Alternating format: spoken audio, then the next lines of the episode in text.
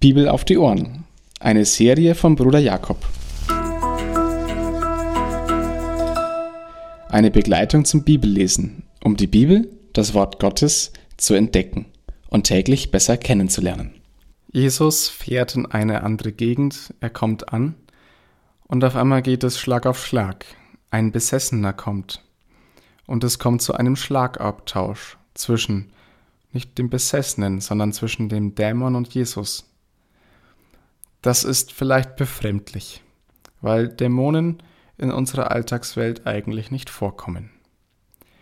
Man muss dazu wissen, dass es Dämonen gibt. Die Bibel redet davon, um uns diese Wahrheit zu zeigen. Und ein Kennzeichen für Menschen, die von Dämonen besessen sind, ist, dass diese Menschen völlig dem Willen dieses Dämons unterworfen sind.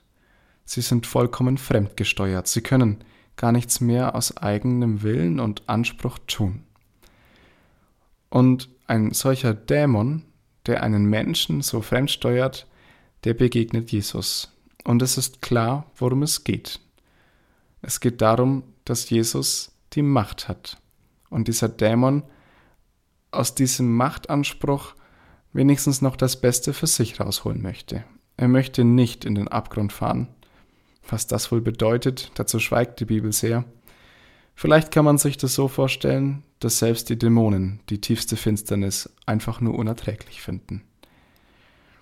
Jesus möchte hier diesen Menschen befreien. Er möchte nicht, dass er besessen sein muss, dass er diesem Willen dieser Finsternis Mächte, die quälen, unterworfen sein muss. Die Menschen kamen damit ja auch nicht klar, nicht mal die drumherum, wie auch, denn die Dämonenmacht ist stärker als die Kraft der Menschen. Aber die Menschen damals kamen auch nicht damit klar, dass Jesus stärker ist. Vielleicht dachten sie, dass Jesus eine superdämonische Kraft hat, so dass man Angst davor haben müsste. Deshalb schickten sie ihn fort. Sie wollten lieber, dass Jesus wieder abreist. Es, machte ihnen wahrscheinlich einfach Angst. Und der Mensch, der geheilt war, der hatte keine Angst. Er saß zu Jesu Füßen und er wollte weiterhin zu Jesu Füßen sitzen. Er wollte mitgehen, egal wohin Jesus jetzt abreisen wollte. Aber Jesus lässt das nicht zu.